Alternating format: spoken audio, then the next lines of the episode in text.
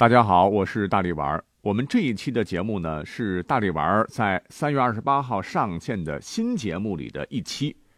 什么新节目呢？很多听友可能还不知道哈，名字很长啊，唤作《大力多人有声剧百部小说里的中国史》。我们已经从第一本小说《山海经》讲到了目前的楚汉争霸啊，请注意啊，我们重点并不是来讲小说的，而是呢。呃，通过挖掘小说里的知识点，然后呢，跟真实的历史做一个对比，以小说为一个时代的划分，来把整个历史串联起来哈。啊，你听听就知道了。本期节目呢，我是拿着放大镜穿越古今，学了一下福尔摩斯哈，跟大家一同来揭秘几千年前惊心动魄的鸿门宴上的种种解释不清楚的千古谜团啊。说实话，除了这一期，我觉得我们每一期节目的前面都应该加一个“真”字啊，真历史啊，绝对没有灌任何的水分，有干货，有故事，更有态度。那各位知道吗？其实两百多年前，我们的国人啊，是只有少数有点知识的人才能去读正史的，老百姓都是靠什么《三国演义》，甚至是说书唱戏之类的内容来填补历史空白。就形成了自个儿的历史观，什么天下大事，合久必分，分久必合啊。那现在咱肯定不能这样了。可是我发现，目前喜欢历史的朋友们啊，有相当一大批非常不想掉书袋呀。你像陈寿的《三国志》，钱穆的《国史大纲》，范文澜的《中国通史》等等。别说是你们是读不下去，有时候我啃，哎呀，我的牙都掉了。所以呢，我就开了这个精品节目啊，是希望能够解决大家读历史的痛点。我希望把这个节目做成大家的望远镜，而不是浮云遮望眼。通过我本人看似无厘头、漫不经心的讲述，哈，来一起辨析历史源流，换个不同的视角来看待历史，来看待我们耳熟能详的故事，也希望能够培养大家一个正确的历史观吧，而不是让历史堕落为《甄嬛传》一类的宫斗剧，哈，觉得那才是真正的历史。所以呢，我就精心挑选了一百本小说，哈。那下一部小说我们会讲到《三国演义》啊，呃，我觉得至少得做个一百多期吧，啊，两百多期也行哈。之后还会有《水浒传》《西游记》《红楼梦》《金庸武侠》等等，无所不包。以他们为主轴，通过一个个故事相勾连，串联起整个中国大历史的脉络。我是怀着一颗认真的心去打磨每一期节目的。也希望所有支持这档节目的听友们都有实实在在的收获，都觉得这份钱花的值，都能知道啊，大力丸做节目每一期都是兢兢业业、一丝不苟的，因为我们必须要向听众负责，为我们的节目质量负责哈。预计，呃，小说里的中国史至少会出五百集啊，平均下来每一期就是几毛钱，我还可以至少陪大家三年五载啊。所以呢，我们把这期节目搬到大历史栏目来。一个是期望各位多提宝贵意见，因为纵使我心思再细腻，也肯定有很多的疏漏啊。二是酒香也怕巷子深呐，希望大家听过以后，如果觉得还不错，可以鼎力支持一下。好，话就说这么多，节目马上开始。你好，我是大力丸，欢迎来到大力多人有声剧《百部小说里的中国史》，穿越小说里的百味人生。接下来，我会带你开启一场全新的历史探寻之旅。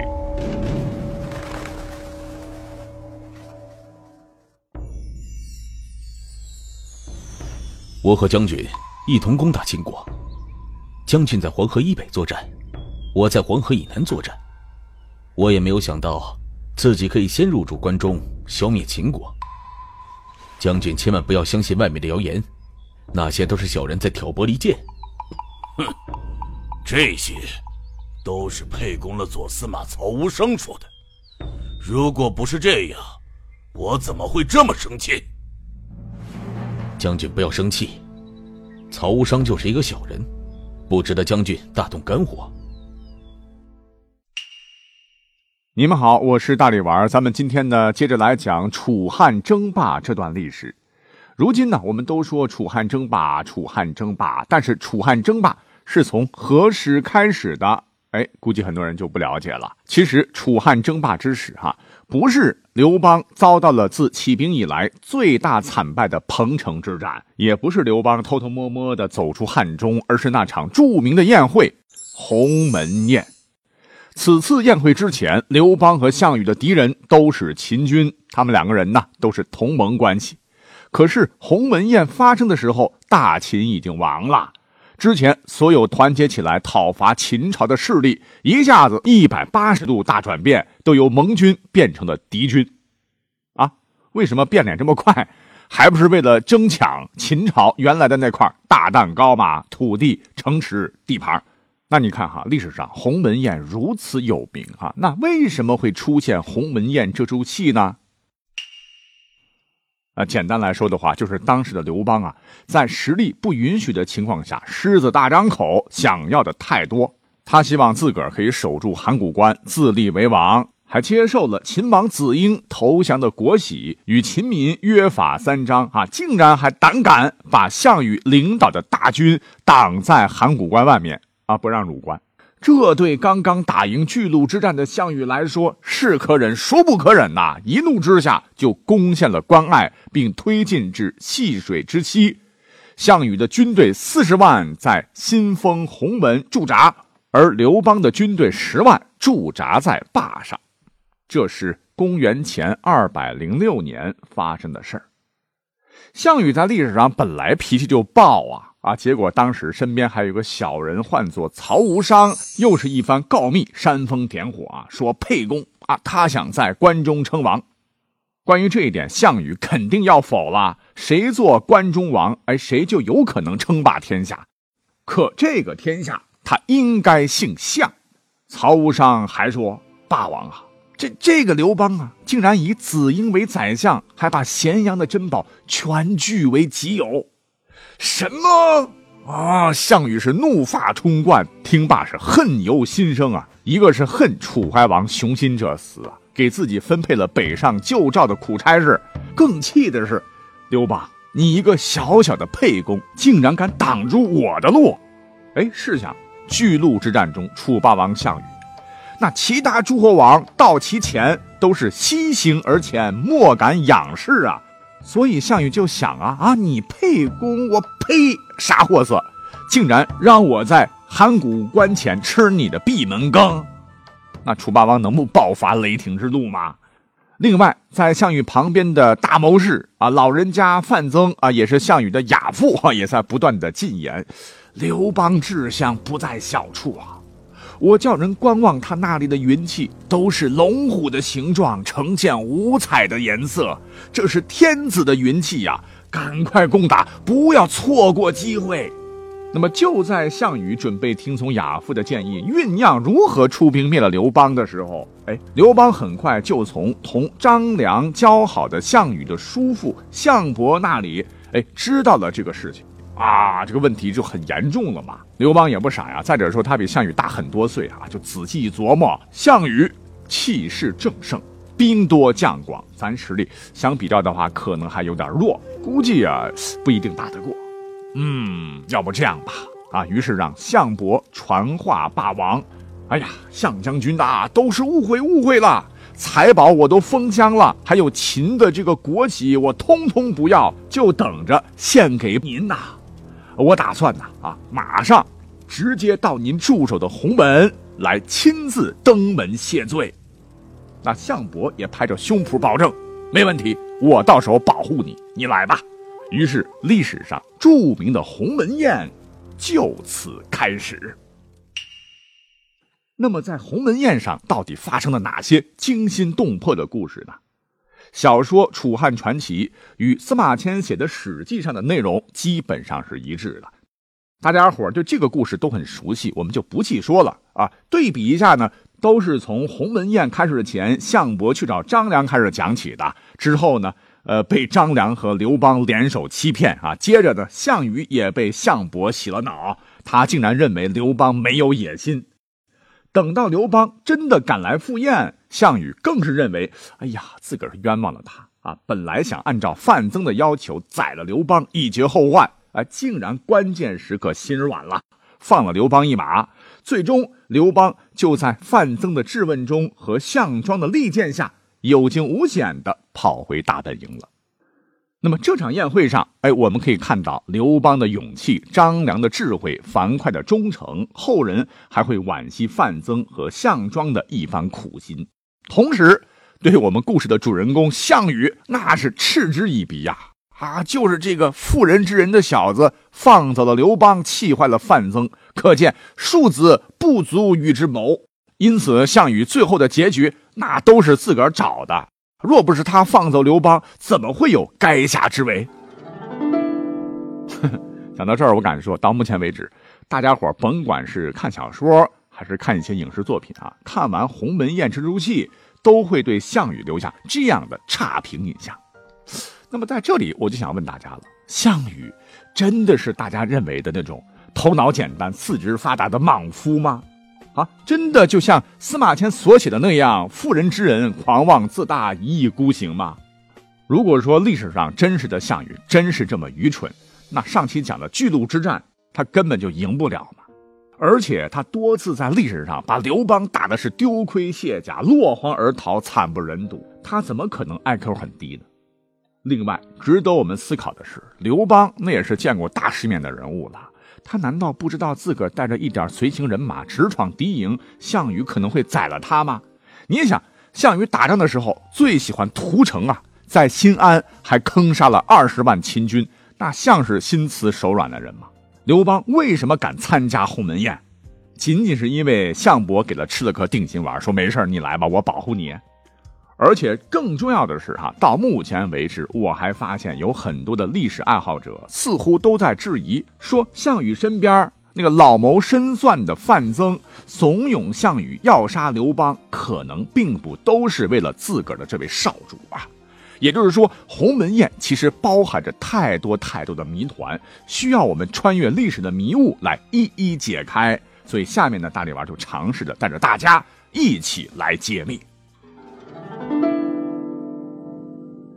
我们先要解开的第一个千古谜团啊，就是鸿门宴。你看这么好的机会啊，又是自个儿的场子，一声令下，刘邦插翅难飞。项羽为什么到最后就不杀刘邦呢？是因为他蠢吗？我们一定要画一个大大的问号。其实很多问题的真相啊，一点都不难找啊。我说心里话。历史呢，已经把所有的证据都摆在后人面前，只是大家伙都不愿意像大力丸那样啊，拿着放大镜埋在书本里仔细的去查找蛛丝马迹，或者说不愿意改变以前固有的认知，哎，就当刘邦打。其实，如果几千年前的那一天，主角换成你是项羽，你在鸿门宴上，我告诉你，你肯定也不会杀刘邦。为啥呢？因为当时的项羽。哪里像我们现代人一样知道了自个儿最终的结局？他一定得从大局出发考量问题啊！他一定是经过深思熟虑，最终决定刘邦他不能杀。那么这一点呢，各自对比一下军力就知道了。上期咱们也讲了，刘邦虽然从楚怀王那里拿到了不足万人的兵马，可是，在进军咸阳的路上，他一直在收编呐。鸿门宴发生时，他已经有了十万大军。而项羽呢？书上说项羽兵四十万，可是要知道，这四十万人不全都是项羽他一个人的。真正属于项羽的，只有参加巨鹿之战的五万人，而且恶战之后，估计死伤也不少哈。即使有一路的收编，但是人数也不多。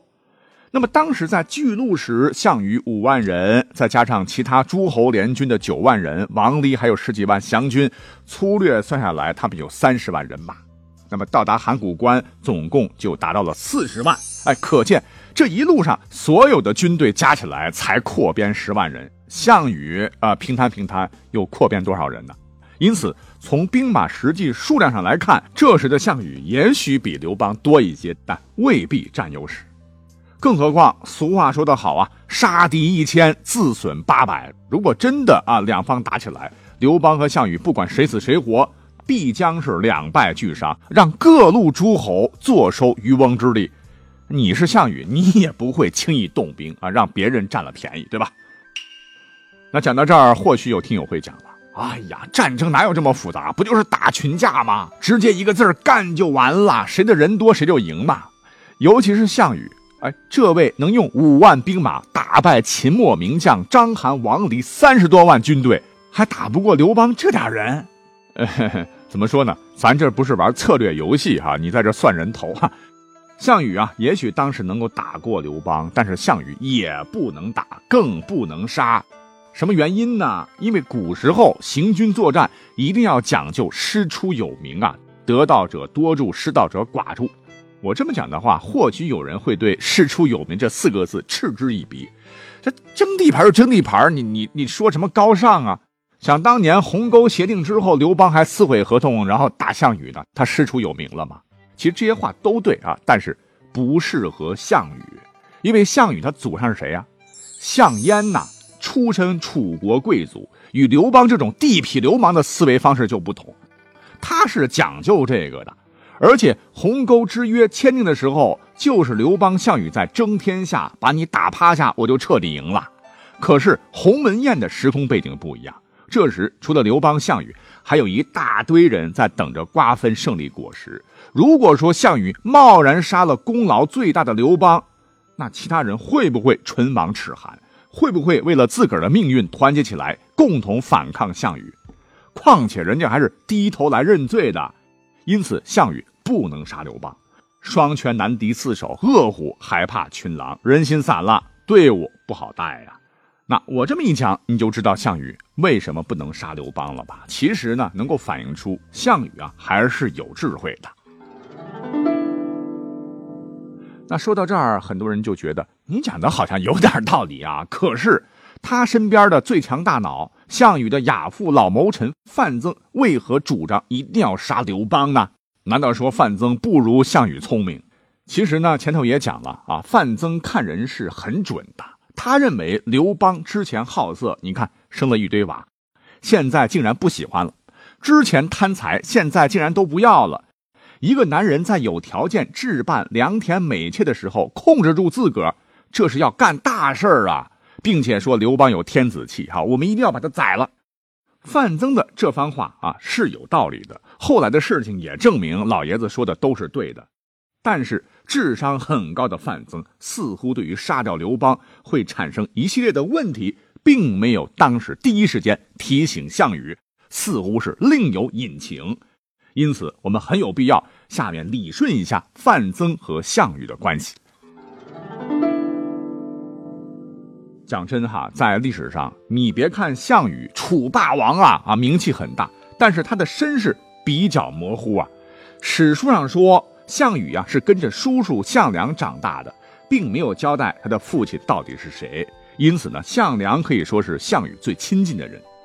可是，即便是这个最亲近的人，项羽也只能叫他叔叔。但是他却叫范增叫什么？亚父啊，就跟自个儿父亲一样。那范增何德何能，能受得起这样的称呼呢？虽然大家都说啊，范增对项羽帮助很大，云云。我告诉各位，那都是演义小说里面哈，不信的话哈，你可以翻遍史书，你肯定发现不了范增对项羽的实质性帮助，反倒是还添过几次乱。哎，这不是我瞎说哈，我们来捋一捋。范增在历史上第一次出场啊，就给项家带来一个非常大的麻烦。什么麻烦呢？话说当时陈胜已经被杀，项梁是反秦大军中的公认的老大。那就在项梁与各路反秦势力会合商量下一步该怎么走的关键时刻，这位范增建议要把楚怀王的后人迎立为新的楚王，理由是陈胜失败啊，是因为自立为王失去了楚地百姓的支持，如今各地起义军都愿意跟随将军您，也是因为将军是项燕的儿子，因此想要成大事。一定要挑选一个楚王的后代当领导，并且最好是楚怀王的后代，因为历代楚王中楚怀王死的最冤呐。那么范增口中的楚怀王，也是我们之前讲的老熟人哈，就是那位被张仪几次三番哄骗，最后在秦国被逮起来受尽屈辱而死的楚王。他死后呢，楚人皆怜之如悲亲戚呀。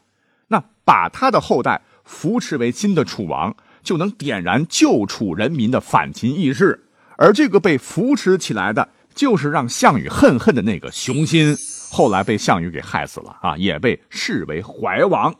怀是谥号，有怀念的意思。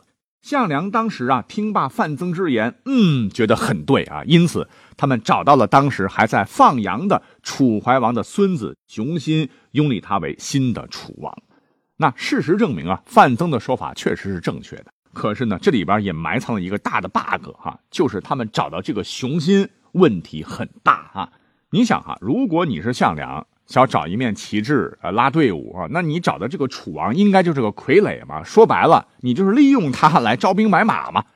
按道理说，当然是找来的这个人年纪越小越好，否则怎么好掌控呢？可是你猜哈，找来的这个牧羊人熊心的年纪当时有多大？那我看现在有很多的影视剧里边哈，都找小年轻来饰演这个楚怀王熊心，但是啊，史书上可没有直接说他年纪有多大。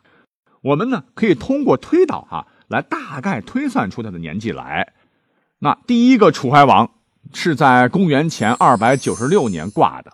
那大泽乡起义发生在公元前二百零九年，这中间有八十七年的间隔。即便说熊心的父亲是楚怀王的最小的儿子，那熊心是楚怀王最小的孙子，只怕他被范增、项梁找到时，你算一算。至少也五六十岁了，谁家选傀儡的话，选这么大岁数的啊？这不是给自个儿添堵吗？事实也证明，这个楚怀王真的不省心。项梁被杀后，他马上把权力都抓到自个儿手中，还拼命的打压项羽的气焰。比如说，项羽要向西走，进军咸阳，他不让啊，反而把项羽安排成了宋义的手下打巨鹿。若不是历史上项羽杀了宋义，又打赢了巨鹿之战，只怕项家就要在历史上消失了啊！那范增帮助项梁找了这样一个楚王，我们确实有理由怀疑范增他别有用心。我们可以再看看范增在鸿门宴上的表现。那刘邦入座之后呢？范增多次对项羽使眼色啊，心想你倒是快杀呀，快杀呀，等什么呢？啊！可是呢，他的眼睛都抽筋了，项羽还是没有反应啊。那么这时范增是怎么做的呢？他竟然叫项庄借舞剑之名刺杀刘邦。那么当你看到这里的时候，有没有觉得这哪里是一个谋士该做的事情啊？你像后头。三国时期，魏蜀吴三大阵营当中，那么多的谋士，谁有这个胆子代替主子发号命令？就诸葛亮也不敢。更离奇的还在后头啊！刘邦借口上厕所不是溜掉了吗？范增竟然敢当着大家伙啊，甚至张良的面，直接把刘邦给的玉斗摔碎，然后说：“庶子不足与之谋啊，这小子不足以同谋大事。”范增的这番作为。可是当着所有人的面，把自个儿的大领导项羽是一顿臭骂加羞辱，哎，他就不怕项羽砍了他了？另外，范增当时说的别的话也很有问题啊，比方说“夺项王天下者，必沛公也”，这句话初听起来好像是在说刘邦和项羽共争天下，可是仔细一琢磨，当时的项羽还不是天下之主呢，你怎么能叫夺项王天下？你想哈，当时还有各路诸侯的齐、赵、魏啊等等，谁不想争夺天下呢？这天下还没有定呢啊，你就说天下是你项家的，因此范增这句话其实是给项羽拉了一大波仇恨。范增，你想他在历史上也不是说话不过脑子的人，因此他的行为是极其不正常的。所谓是事出反常必有妖啊，那范增不正常的背后肯定是另有原因，什么原因呢？前头我们讲了哈，找楚怀王雄心是范增提出来的，那他有没有可能其实是楚怀王雄心的人呢？鸿门宴上杀刘邦有没有可能是楚怀王的意思呢？因为刘邦如果在鸿门宴上被杀，他手下的十万人难道就会悄无声息吗？肯定不会啊，要跟你干呐！其他诸侯看到刘邦无辜被杀，肯定也会兔死狐悲嘛。若是刘邦的部队以及诸侯联军联合起来反抗项羽，哎，是不是楚怀王雄心他又有了出山的机会了呢？这逻辑通吧？啊，因此说范增很有可能是楚怀王的人。况且这场名震天下的鸿门宴，还有一个没有到场的大咖，他就是楚怀王啊！或许项羽叫范增亚父，那也是被迫的。他想通过这个称呼拉拢一下范增，希望他不要跟楚怀王靠得太近，而要站到自个儿的队伍来。哎，至少呢，也不要处处给自己下绊子。那讲完了范增身上的谜团，我们再来说一说行事诡异、被无数人诟病的项伯。司马迁笔下的项伯，那就是一个典型的吃里扒外啊！他是项羽的叔叔。却在项羽要杀刘邦的时候，跑到刘邦的大营去找张良，因为张良救过他的命，他不想张良无辜被杀。事情发展到这里，我们可以理解成项伯重情重义，点个赞。可是接下来，项伯竟然进了刘邦的大帐，不仅把项羽的计划对刘邦和盘托出，还和刘邦成了儿女亲家。哎呀，项伯，你这么做是脑袋有坑吗？哈！他是项羽的叔叔，若是项羽成功了，那他就是皇亲国戚啊！他为什么要背叛项羽，和刘邦勾勾搭搭呢？并且当时的刘邦那么菜，应该不是项羽的对手啊！还有鸿门宴上发生的事儿更诡异了，项庄舞剑，意在沛公，项伯竟然帮助刘邦挡剑，这么明显的举动，项羽怎么可能看不出来呢？他又不是司马衷，脑袋不好使。但是事后，项羽对项伯一如既往的好，这可能只能说明一个问题，那就是项伯其实是按照项羽的指示在做事。也就是说，无论是他深夜跑到刘邦大营，还是酒席之上帮助刘邦挡箭，都是项羽授意的。而项羽为什么这么做呢？自然还是刘邦他不能杀嘛。刘邦派兵挡住函谷关，不让项羽进。项羽当然气的是哇哇叫。但是项羽啊，他还是有智慧呀！啊，他分得清轻重啊。刘邦他为什么敢参加鸿门宴？难道是寄希望于樊哙吗？樊哙即使再厉害，也不可能在项羽的地盘上把刘邦救出来啊！因此，只有一种解释，那就是刘邦参加宴会之前，可能就已经知道了此行有惊无险。而这颗定心丸就是项羽通过项伯给他吃的。好，今天呢，我们讲了很多的干货啊，确实已经刷新了我们之前的认知，而且干货满满哈。其中很多的线索哈，我们仔细琢磨琢磨，严丝合缝，嗯，很过瘾哈。但是 告诉大家，这也只是解读鸿门宴众多观点中的一种啊，希望能给大家带来新的思路啊。总之。鸿门宴之后，中原大地的势力被重新分配，项羽成了西楚霸王，刘邦哎则被发配到当时汉中那块鸟不拉屎的地方去了。那接下来将要发生什么大事呢？自然是刘邦蛰伏之后再次的出击。那么他是怎么走出汉中那块地方的？韩信是如何一步步赢得刘邦青睐的？又是如何把章邯彻底打废的？这些问题，我们下期。再讲，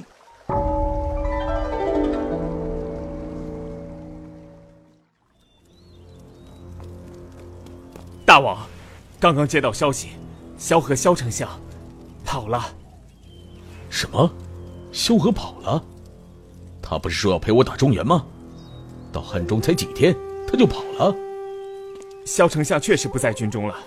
萧丞相离开之前，那个刚刚来投奔的韩信也跑了。